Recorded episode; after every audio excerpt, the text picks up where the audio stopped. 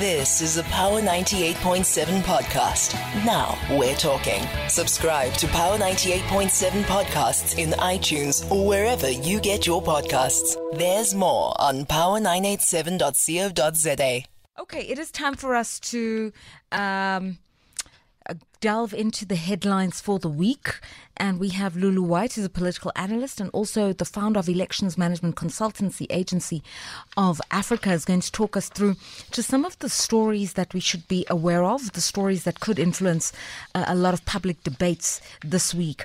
And as we wait for Lulu White to uh, get plugged in, uh, let's just credit uh, the newspaper writers and editors for the stellar work that they do.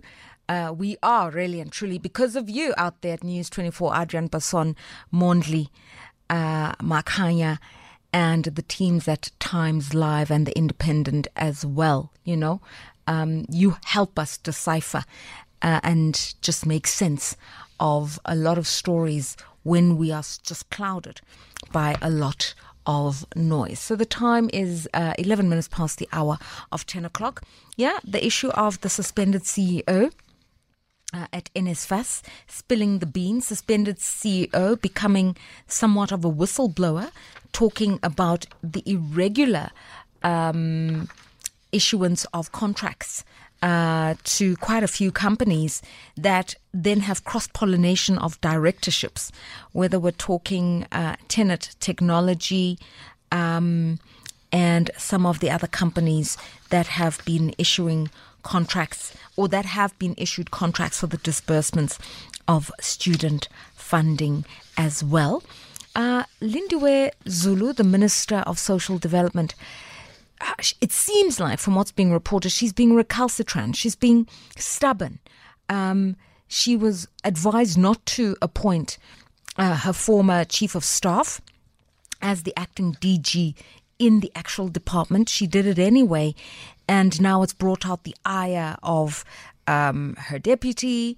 It's raised the eyebrows of the Minister of Public Administration uh, and Public Service and Administration.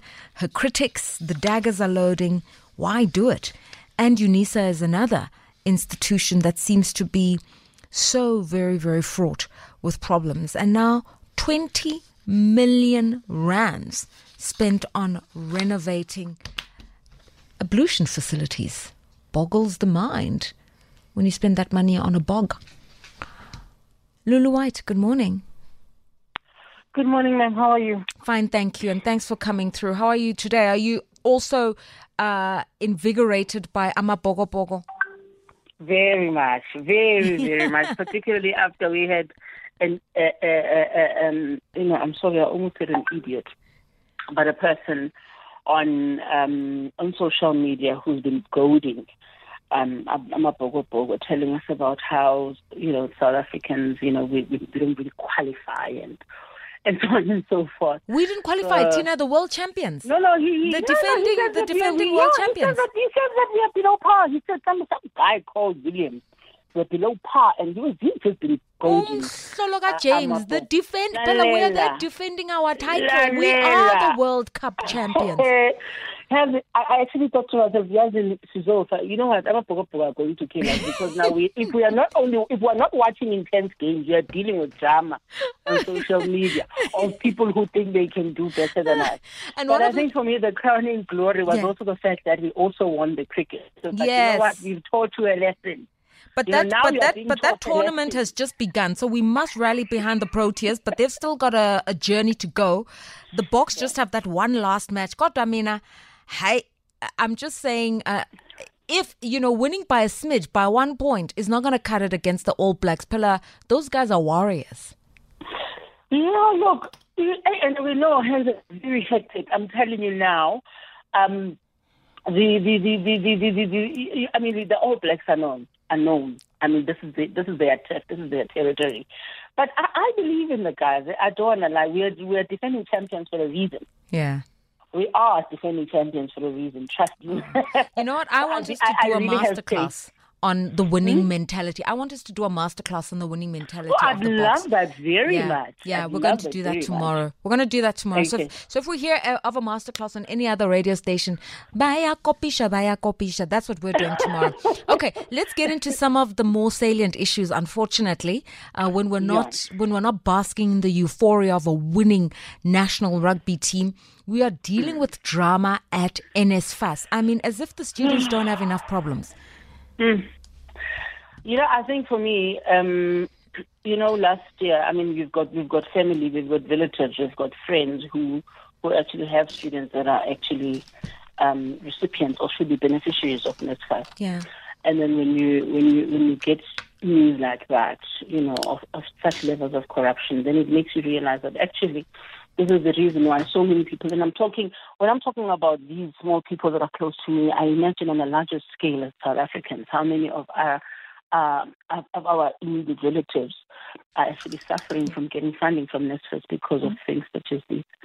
And aren't working. That's what we're talking about, isn't it? Systems that aren't Yeah. working, and then systems the that contracts working. that have and been the lack of issued to the dis- okay. I mean, come on. You know, for me, the thing is, with, I mean, Andile Nongogo has talked about, he's talking about large contracts, but it actually even goes to even the smallest administrative purposes that come with that. Hmm. You know, where you, you, you, you hear you hear people being excluded for no particular reason from getting NSFAS for whatever reason. You know, so so it's it's a bigger thing for me. The biggest thing I think the biggest thing for me is that there's a lack of transparency. It shows that there's a lack of transparency and, and accountability. And for the longest of time, NSFAS seems to be one of those institutions that um, were under the radar. I think if, if, it's, it's okay to say because um, it's like it's like last year when we woke up to Lotto and we found out oh, actually they actually also have been have been selecting and awarding um, contracts to, to, to, to their buddies and their friends. It's the same thing because they've been under the radar. There's not been a, a, a lot of mo- uh, monitoring that has been happening on that particular scale. Nobody really ev- ever knows also what happens with service providers in that space. So then, you know, leaders were able to just do as and as they wanted Right, and as yeah. they. Yeah. And so Right? this speaks to governance. So when you don't have proper processes of monitoring, then people Yeah. can get away for a long time with giving Yeah, contracts absolutely. to buddies, sitting on boards of boards of companies that are being given contracts for the disbursement of funds, and all the while students are just sitting there saying, "Can I get my allowance? Can I pay for my tuition, my books? Thank Can I get my degree, my diploma?" You know, I think what the biggest challenge is with governance, right? The, the biggest challenge with governance is that there doesn't seem to be, um, and and I, and, I, and I think most of us have noticed, or maybe a lot, maybe it's a lack of understanding, a lot of knowledge. Even those that have knowledge, that that do know, you know, Yeah. because with such a tiny voice, people then don't talk. Um, the problem starts where you have a situation where a person was once an executive in that particular organization, and then they move up to, to become part of the board. You see, then that's where that whole system of of of, of, of checks and balances Yeah. falls away. Yeah. Because this person comes with that mentality of being, you know, in senior. When the when in actual reality, the board mm. is supposed to be the one that actually plays an oversight role into these mm. particular issues. Okay. But once you have a board that has now been infiltrated by people who come with a background of being from the executive administration, then that's where the impartiality, sta- you know, s- starts mm. lacking. You know, the, you mm. know, that's when you, you you've got legal implications can be swayed. You know, they can just push it to the side so that they can make accommodations for one, two, three, four, five. And really, the, the, the sad reality is that the welfare of the people that, are, that should be beneficiaries of, of, of these systems are the ones that are actually suffering the most. Right. And it's, Okay. it's, it's quite it's, it's interesting to note how Andy broke rank. Yeah. Okay. So, so let's move along. So, obviously, Andile Nongogo is the suspended uh, CEO of the National Student Financial Aid Scheme. Uh, he says he was uh, given a list of reasons by the board chairperson as to why he was being suspended. Uh, he has now uh, raised the alarm on contracts that he uh, suspects have not been mm. issued correctly, and they're not necessarily so much within NSFAS, is what I understand, Lulu, but they are the companies subcontracted by NSFAS to do the work of mm. building student accommodation and mm. also disbursing funds, monthly allowances to students. Those contracts, it's that it's at that level outside of the doors of the NSFAS where things start to fall apart. And what he's Mm. flagging up is that you give con- you give a contract to company A and B Mm. and C, and then you find out that A and C actually have the same board the same, composition, yeah, and then yeah. company B and D also have relatives who are linked to one another yeah. within. And then you start to see that the system is not transparent, which is the word you're using, Mm-hmm. Lulu.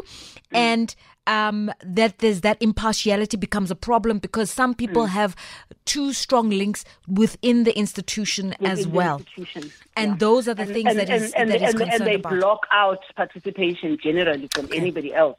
If you're not within that cabal, if you're not within that clique, you're not able to enter into that type of space. Right. Thanks. Thanks for that view. When we come back, we're going to talk about Lindiwe Zulu and why, you know, to use a terminology in common parlance, why is this the hill she's willing to die on? Power Talk. This week's diary. Yes, talking us through some of the headlines is Lulu White, a, poli- a policy analyst and also uh, the founder of Elections Management Consulting Agency of Africa. Okay, governance in government. So, the Minister of Social Development, she used to have a gentleman run her actual office. So the chief of staff was running her office, managing her diary, her appointments, uh, advising her on strategy. She then nominated that this former chief of staff be the director general in the department, which is a completely different realm of influence altogether. They said no, he doesn't qualify. They then said she influenced his recruitment by tweaking the job specifications for the interview so that he would pass. She was then advised not to get involved. Nonetheless, she's appointed him as an acting DG, having gone through the process that involves other ministers who sit in the selection or the recruitment committee. It's now drawn the ire of her deputy minister and it's now caught the attention of the Minister of Public Service and Administration. Trade unions are complaining and it's becoming a big mess. Who is Linton Mchunu? Why is his appointment so fraught? What's going on in terms of the appointment of senior staff in the Department of Social Development? Another very strategic uh, department when it comes to uh, deploying cash for social grants, child grants, uh, SASSAs, and and and and they've also had serious problems with the administration around these grants. And the person who would ultimately be the figurehead, this acting director general, is said to be not qualified to do the job. What is going on here? Look, I think one thing that um, that has has been contentious for a, for a very long time, particularly with um, political appointments, political appointments rather, is the what is the word? Um, uh, deployment issue. Okay, so I think um, if, you know if you're looking at this particular scenario, scenario you know one would think it's, it's probably because um, the minister wants to assert her autonomy as the minister in that particular, you know, as, as the minister in the field that she's in. Right. She obviously wants to show that she has authority within within the ministry, and and and and, and that's why she doesn't want to to bend to the external pressure that she's getting. Now, it becomes also interesting then when she starts getting uh, when other, you know, ministers who are within the same um, political party uh, are now also raising an an eyelid. But you know, then you, you, you kind of wonder what is the what is the basis about? You know, what is the basis of this? But she's probably willing to die on this hill because of political loyalty. I, I can't think of anything else. It, it has everything to do with the deployment. She was she, she was allowed in the beginning to hire this person to work with her in the in, in the manner that they worked together, and it's obviously clearly an issue of her wanting to. Uh, to assert her authority, it's, her, it's an issue of political loyalty. She trusts this person perhaps ideologically also, you know, they've got, you know, they align ideologically. Um, is it correct? No, obviously it's not correct. The fact that it's actually gone thus far shows that, you know what, perhaps there is more to this relationship than meets the eye. But I think the big question here still goes back to that that deployment, that issue of deployment that was brought to the fore earlier in the year to say how how how certain are we that this deployment is actually to the benefit of the masses of South mm. Africa. You know, it's one thing to say, I personally believe in this person because of whatever issue or because I've worked well with them before, mm. but to actually exert pressure and, and ignore everybody else right. and then want to hire this person, then it, it really right. does, you know, but I think, Lulu, we're forgetting one thing, and you can correct me if I'm wrong. So my understanding mm. is there is the office of the minister, the ministerial office which is where this issue of autonomy comes in. And then there is the department. And the two things are different even if they have a strong synergy. So the department is the administrative side of how social development works. It is where the decisions are made, which NGO we will work with, which we will not work with. Um, public administration, the rules, um, and uh, the implementation of strategy and policy. And that's why the DG um, is the ultimate figurehead of social development, is the chief mm. administrator, the chief accounting officer, is the one who must make the decisions on procurement, uh, along mm-hmm. with, you know, a council, of course, but is the one who will decide whether the post office is the one uh, paying out SASSA checks or not. The minister is a figurehead, and the minister mm. comes and goes, whereas that staff of the administration can stay for years and decades on yeah, end, yeah. which is why you're not supposed to tamper with mm-hmm. um, the technical requirements of that job. But tell me, um, it's just that Lindiwe Zulu, for whatever reason, you know, this is obviously something that's shining the spotlight on her. The media is suddenly shining a spotlight on her. But this has been happening for years. Mm. Right? There's, you know, the reason why many ministers, including Yena Minister Lindiwe Zulu, um, uh, are doing uh, uh, are doing what she's doing is precisely because the lines. Remember when we spoke earlier on, I said you know there's no system of checks and balances. Mm. The lines have been blurred a long time ago, and everybody else has been doing it that way. Each time when the minister leaves office, um, it's almost known, even within the circles, even if it's silent, but it's almost known that even the DG that is aligned to the, or that was assigned to that particular minister is going to be resigning and wow. leaving that particular position. So while we all understand that there's a difference between uh, an executive authority and there's a difference between administrative authority, we all know and we all understand that.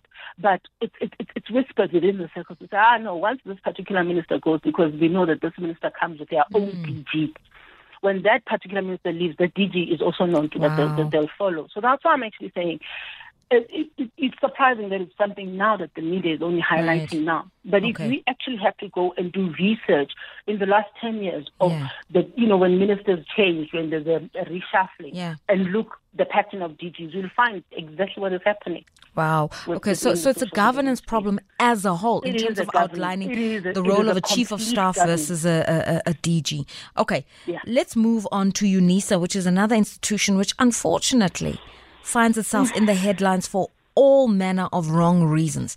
Now, mm. over and above everything else, is the question of the renovation of the bathrooms and ablution facilities. 20 million rands. Maybe there was a need for it. I don't know. I haven't been to UNISA in a long time. But this comes under um, or this comes on the back of many, many question marks at UNISA from the mm. resignation of a registrar or the suspension of a registrar who's taken the matter to court uh, to questions around uh, the functionality of the IT systems, coursework, mm. to some disciplines like uh, commerce and accounting and law, uh, raising, you know, industry bodies raising the quality of a UNISA accounting degree or a law degree to even a council that is not eight because so many council members have resigned and a minister who'd actually wanted to put the university under administration, but the courts blocked him at the last minute. What is happening here? Yeah, look, the escalation is actually un- completely unjustified. I, I, I, you know, it's one of those things where you, when you, when you read about these issues, you think to yourself, but Sipina Apa, you know how you know how uh, mm. people say, Sipina Apa, where are we? Have we forgotten where we are as a country? But also, once again, it speaks to a, a lack of governance, a lack of you know solid um, governance um, governance patterns. You know, when we talk about governance, we're actually talking about persons that are there to actually do oversight. Mm. Now, one thing that is encouraging and exciting with the UNISA story is that it was the it was the internal auditors of UNISA that actually found um, this problem, which basically means that they have some form of systems in check um, to ensure that the system is actually not being abused, mm. as opposed to other other institutions that we have seen.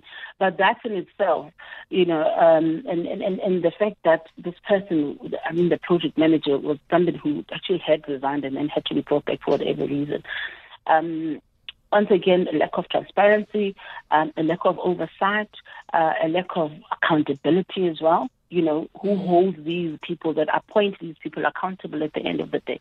All of these things are actually, all of these things lead, lead to the same thing lack of transparency, a lack of accountability, and the fact that nobody actually is willing to hold all of these people to account. After yeah. this, yes, he's going to lose his job, and then what? Yeah. Is he going to be arrested? Yeah. I think this goes to the South African term consequence management. All these news yeah. stories are saying we see what's wrong, but who's doing something about it but and making sure something is done about it. Okay. And nothing nothing ever happens. Yes. Um, okay.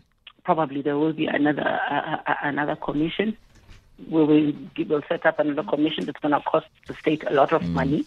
And then afterwards, there's nothing, there's no consequences, none whatsoever. Those people are going to carry on with their work as though nothing has ever happened.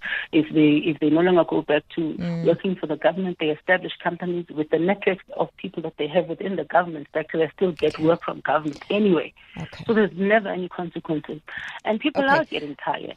Yeah. Lulu White, we are very tired. I can tell you we are extremely yeah. tired. And it's not because December's around the corner, it's because we're tired of being taken for a ride.